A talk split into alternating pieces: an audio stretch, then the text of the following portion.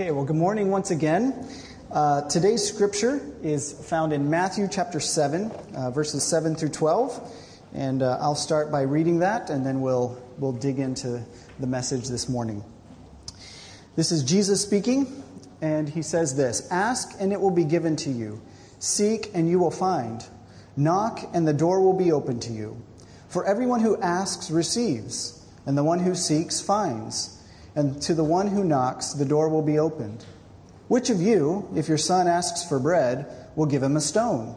Or if he asks for a fish, will give him a snake?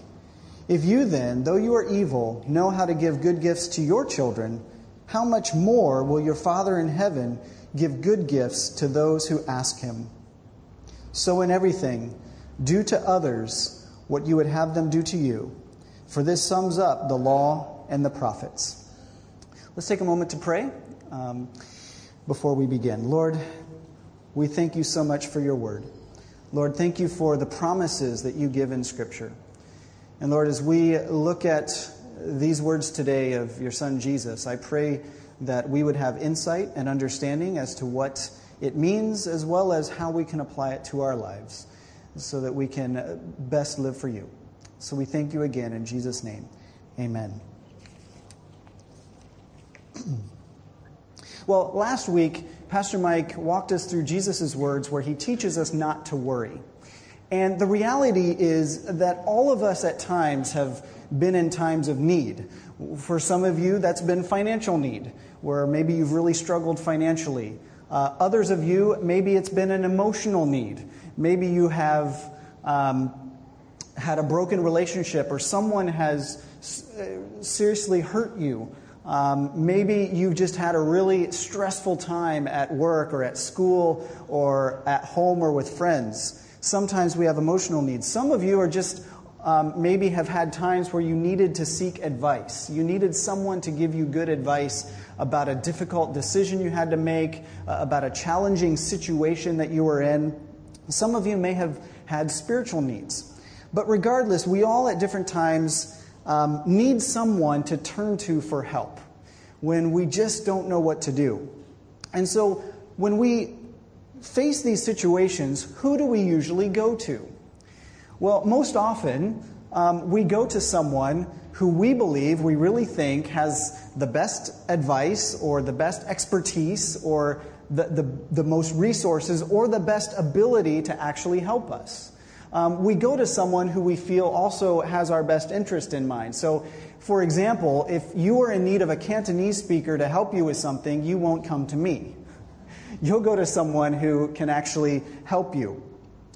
And so, the thing about us as Christians, those of us who are followers of Jesus, one of the great benefits we have is we have access to the greatest power in the world to help us whenever we need it, 24 7, wherever we are, whatever we're doing. And that power, of course, is God Himself. And all we need to do to access this power is through prayer. And the scriptures continually teach us throughout the Old and New Testaments that God invites us and is eager for us to come to Him when we need help. Uh, in Psalm 46, verse 1, it says, God is our refuge and strength and ever present help in trouble. Hebrews 4:16 Let us then approach God's throne of grace with confidence so that we may receive mercy and find grace to help us in our time of need. And Paul reminds us in Ephesians chapter 3 that God is, is able to do immeasurably more than all we ask or imagine. Now think about that. God, Paul reminds us that God doesn't just isn't just able to do what we ask, he's able to do infinitely more than we can ask. He's able to do infinitely more than we can even imagine. And so, as I evaluate in my own life, when I need help, is God the first one that I turn to?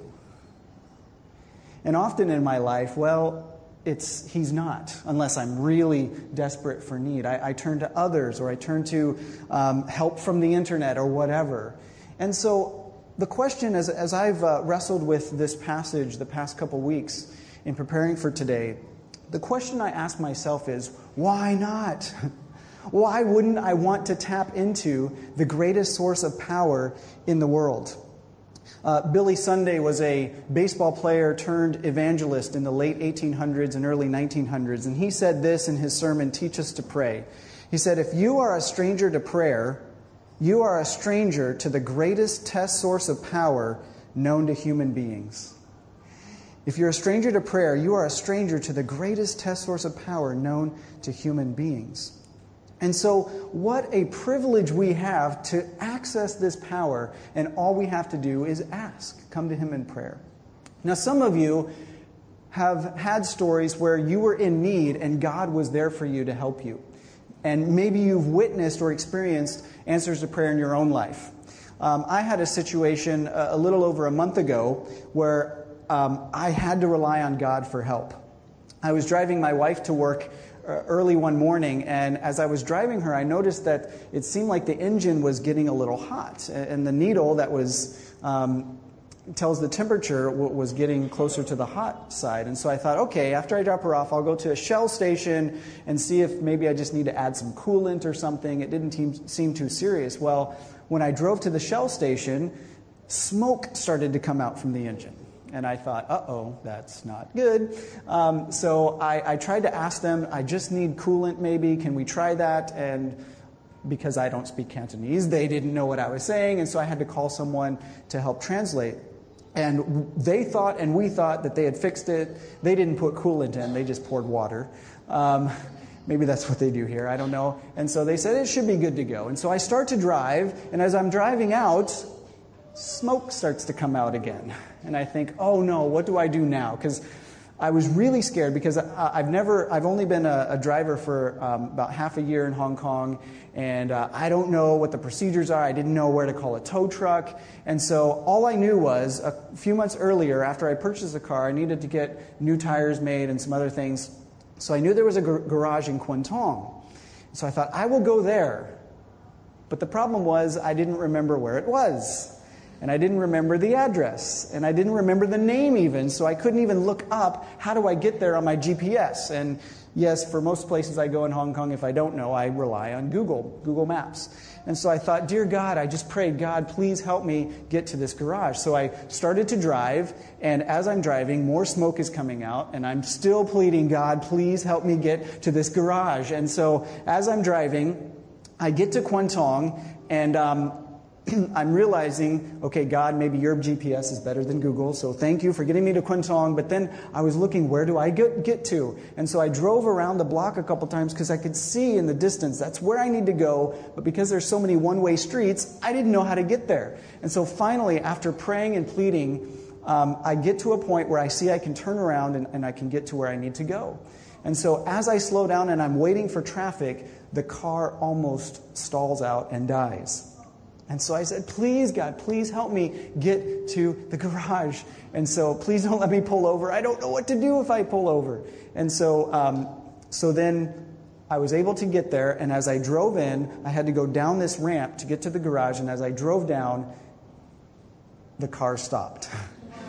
and it died and it stalled out. And I, I, tried to start it again and it wouldn't start. And so I waited there until the, the workers came and they were able to help me fix the car. Thankfully, it was nothing serious.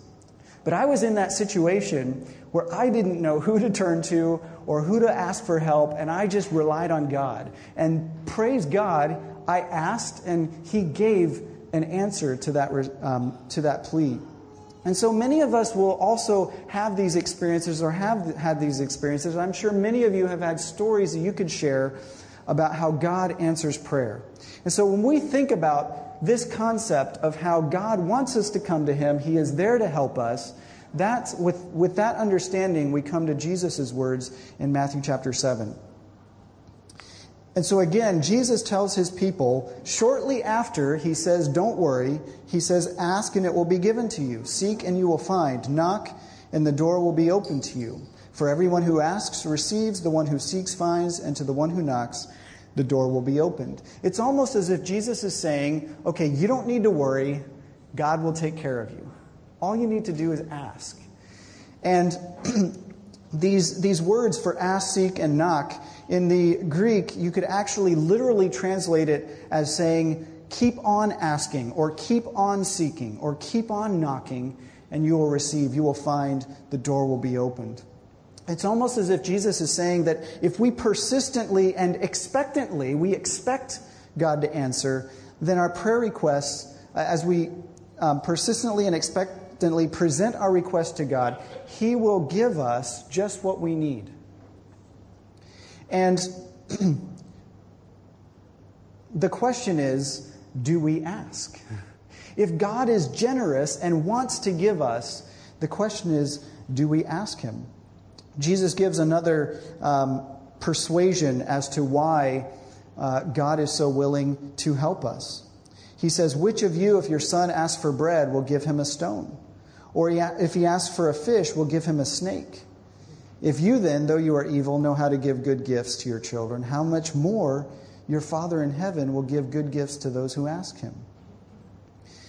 Um, here he uses an example of bread and fish. Well, at this time, bread, loaves of bread were much smaller than they are today, and they were round and could easily, at first glance, be mistaken for a stone. Um, the fish um, in this area would have been very long, some of it would have been very long and scaly and could be mistaken for a snake. And Jesus is saying that you, even though you're imperfect, even though you're flawed, even though you're not God, you still love your kids. You still want to give them good gifts. You still want to see joy and happiness in their life. Um, I'm, a, I'm a father, and uh, my son is three years old. And um, he just began talking about eight or nine months ago. Um, went from no words to like two, three, two or three word phrases. And uh, now he's just nonstop talking. And it's kind of cool to see. We were actually kind of worried, but um, now, he doesn't always, he, he's the one who at Father's Day said happy birthday to me. Um, so he, he's still learning. Um, but I talked about having needs earlier, and my son um, speaks in absolutes. So when he wants something, such as he wants to watch TV, he will say, and he also speaks in third person. So he says, Lucas needs to watch TV. And I'll say, No, you do not need to watch TV. You want, do you want to watch TV? And he'll say, Lucas needs to want to watch TV. so my wife and I will say, No, you do not have to watch TV. Lucas has to need to watch t- to want to watch TV. or sleep with mommy daddy or eat cake or whatever it is. And so when he talks like that, how can we how can we say no to that, right? I mean, now we don't te- we don't give our kid everything that he wants. But when we have that relationship with him and we see the joy that he that brings him because when he gets something, he doesn't say thank you. He says thank you. You know, really um, exaggerated. Even the, the, the ladies who uh, hand out pa- pamphlets at the MTR, he'll he'll ask for one and say thank you. You know. But seeing that joy in him when he receives something that we can give him that's good, uh, we want to, as our parents, as, as parents, we want to give our kids that. And so think about, you know, even though we're sinful, we, we have that desire, and yet God is perfect.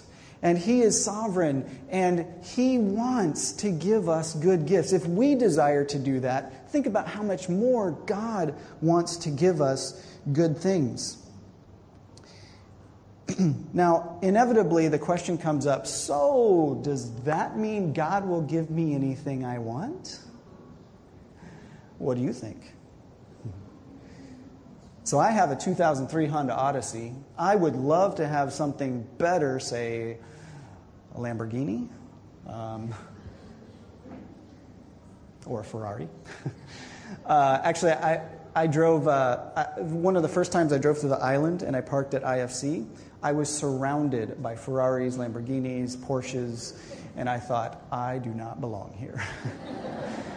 um, so if I ask for that, you will re- I will receive, right? Maybe. If you want that certain guy or girl to fall in love with you, God will make that happen, right? Sorry, I used to te- teach teenagers, and that was always what they'd be like, maybe. Does it mean that God will give us everything we want? Well, you notice that Jesus does not give any qualifiers here. He doesn't say, um, God, if you ask, you will receive, except, or, well, in this condition. No.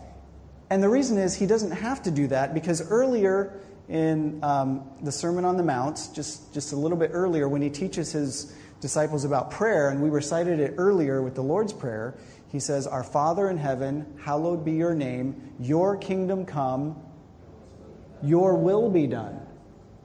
Okay? So Jesus assumes that his followers or his listeners, um, he assumes that they will recall that, to know that, okay, they will ask anything, but of course it needs to be in line with God's will for their life.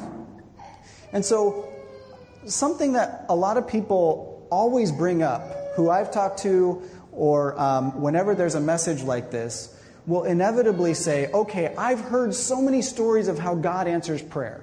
And I'm sure that many of you can share, probably mo- many of you could have many stories to share about how you've seen God answer prayer in your life. But inevitably, there's people who say, I have tried to pray and God never answered my prayer. I prayed for someone in my family to be healed and they weren't healed. I prayed for God to provide this for me and it wasn't provided for me. I prayed that I would ace my A levels, and I didn't, or whatever it is. And so some people have this real legitimate question about unanswered prayer.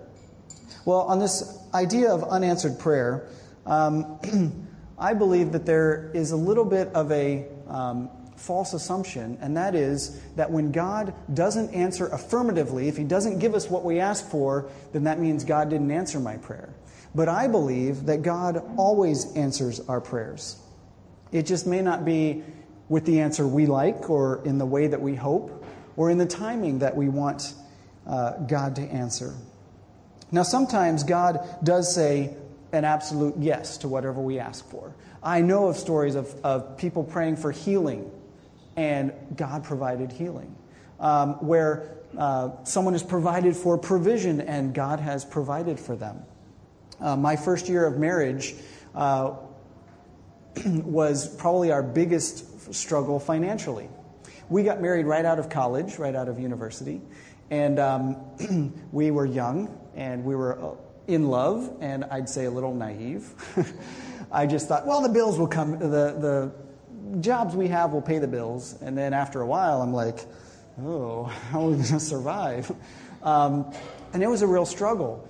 And when we um, came to Hong Kong to visit uh, Gita's family after we were married. We were, we were married for about six months, and I left uh, the States um, to go to Hong Kong, not knowing how we would pay our bills when we got back home. And when we came back, um, we found a random envelope of money, about 200 US, in our mailbox. They must have known we were coming back that day because otherwise you wouldn't leave money, cash in a mailbox. And then the next day, we heard a knock on the door, and when I opened the door, no one was there, and there was another envelope with like $300. And so we were able to pay for our bills. And so, there in that instance, God said, Yes, I will provide for you. But there's other instances where God might say no. He might say no to our prayers. Did you know that God even I guess you could assume, or it's insinuated, that God said no to one of Jesus' prayer requests.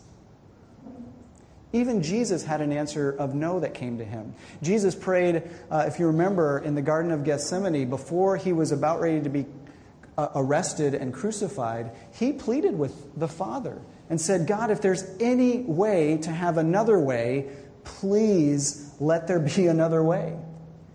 And God said, No, you're the only one who can do this. You're the only perfect sacrifice.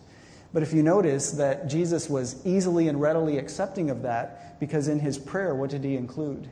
He said, Your will be done, not my will. And so there are times where God may say no. Um, even the Apostle Paul, one of the greatest Christians that ever lived, God said no to him. He describes in 2 Corinthians chapter 12 um, about how he had this thorn in the flesh. And we don't know exactly what that is. Um, he actually says it was a messenger of Satan that t- was tormenting him. So, whatever it was, that doesn't sound fun. And so he pleaded with God to take it away, not just once, not twice, but three times. And yet God said no. Well, why did God say no? Well, Paul says it was because to keep him from becoming conceited, to keep him humble, to keep him from becoming arrogant. And it was the only way that God could teach that to him.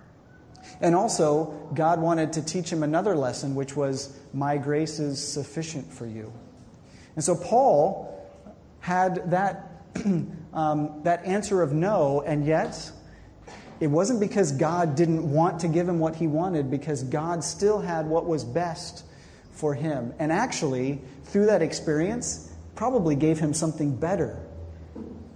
Because he was able to keep on asking, keep on seeking, keep on knocking. He was still coming to God and was able to have a deeper relationship with God than he would have if God would have just taken that away. Also, in my life, I've had my share of no's to, to my prayers. One of the big ones, when I was about five years old, we moved from southern Indiana to northern Indiana, and we had to get rid of our dog because where we were moving didn't allow pets. So for the next 10 years, 12, no, 15 years of my life, I asked every birthday and every Christmas that my parents would give me a puppy dog. And I thought, that's, that's, oh, it's very easy. I mean, it's not that hard, and you know I really want that. And so the years went by, and I never got a puppy dog. And so I finally went into college, and I thought, okay, I'll forget about that because I was living on campus anyway.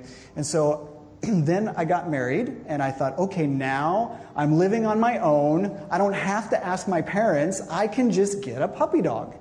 And so I asked Gita, um, can we get a puppy dog? And it turns out that I married a woman who can't stand pets. So I thought, oh, God, why are you not letting me have this? And so I thought, okay, we'll, we'll wait and uh, we'll, we'll work on that a little bit. And so after a while, uh, we were married for three years. Well, then God called us to Hong Kong. And I thought, well, do they have pets in Hong Kong? I don't know. And so we move into our place, and I asked, so can we have pets? Pets are not allowed. so I thought, oh, and so we lived there. It was actually Laguna Verde, just near here. We lived there for seven years. And so then we moved and uh, we went to a new place that you can have pets. And my wife still won't let us have a pet. for 31 years, I've been asking for a puppy dog. God, why haven't you given me one? and so, for whatever reasons, I don't know why, but God said no and he's got a greater uh, perspective than I do. And maybe it's maybe I'm still waiting because you know that's another answer that God can give is wait. Maybe it's not the right timing. And you know this is probably the hardest answer we can receive from God because uh, for most of us obviously we like it when our prayer is answered in affirmative yes. Um, we also can maybe move on if we, we know that it's no, you can't do that, you can't have that, that's not going to happen. So then we might move on. But when it's wait, that's really tough, right? um, you know, I experienced this a, a, little bit in my journey to AIC. Um, my pre, at my previous church, I had served there for nine years as a youth pastor. And there was about a, a year or so process where I was transitioning out, where I knew, okay, God was calling me somewhere else. And uh, it was a very, very good process there um, and a great um, goodbye, so to speak. But during that process, um, I thought it would be, be easy because I've got lots of ministry experience. I've been in Hong Kong for many years. It'll be easy for me to find a church. And during that process, I had lots of opportunities, and God kept saying no, no, no. And I was facing uh, disappointment, rejection, um, and, and seeing people who were just out of university getting offered positions and jobs that I was seeking after and thinking, God, what, what's going on here? And I really wrestled with that because I knew that, one, God had called us to Hong Kong, and I knew, two, God was transitioning me out. It was so clear that God was wanting us to go somewhere else to serve. And during that process, I was just like, God, why are you doing this? And I didn't seem to, it, seemingly there was silence on God's end. And then finally, there came a point where um, I was uh, asleep at night, and I woke up in the night, and, and I haven't told a lot of people about this, maybe not even Gita. Um, but during the night, um, I woke up and I was still conversing with God, thinking about, God, where are you calling me? Where are you calling us to serve next? And then I heard a voice, and, and I'm not joking or exaggerating, which was as clear as the way I'm talking to you. And I, I cannot claim that I always hear God's voice. In fact, this was like a once in a lifetime moment. But God said, as clear as I'm speaking to you, Dan, I'm not finished with you yet. Dan, I'm not through with you yet. And that was very comforting to me, and I knew it was God. And it was shortly after that that the door to AIC was opened. And so as I went through that process, it was not fun. I was hoping for a yes, and I got lots and lots of no's, and apparently lots of waiting too. But in the end, God had what was best for me and best for us, and we are so blessed to be here. We want to thank you for allowing us to be here to serve. And so we often may not get our prayers answered in the way that we hope or expect or in the timing that we want. Um, in the New American Commentary on Matthew, it says that often our prayers are not answered as we originally desired because we do not share God's perspective in knowing what is ultimately a good gift for us. You know, God has a greater perspective than we do. We think we might know what's best, what we need, and yet God says, No, I've got something better for you. And we need to trust Him in that. We need to trust to know that God has our best in mind. You know, uh, God is not, uh, um, He's not a sadist. He's not someone who enjoys seeing us suffer. Um, now, sometimes God allows us to suffer, but it's always for our own good. And so we need to trust knowing that God has good gifts to give us, and He is eager to give them to us. Are we willing to ask Him for it? He wants to shower us with his blessings. Well, Jesus ends this portion of, or this portion of his thought on asking and seeking, and he wants to be generous with us with um, this verse, which says, So in everything, do to others what you would have them do to you, for this sums up the law and the prophets.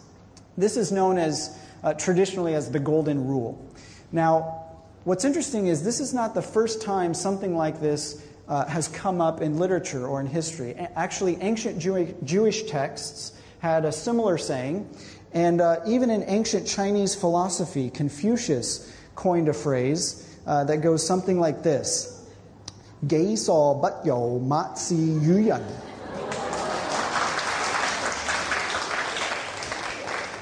Now, for those of you who are not proficient, maybe you should ask me for Cantonese. For those of you who are not proficient in Cantonese, basically it's translated as what, what you do not wish for yourself, do not do to others. And something similar is also found in ancient Jewish texts. And what's interesting is this is um, mentioned in the negative.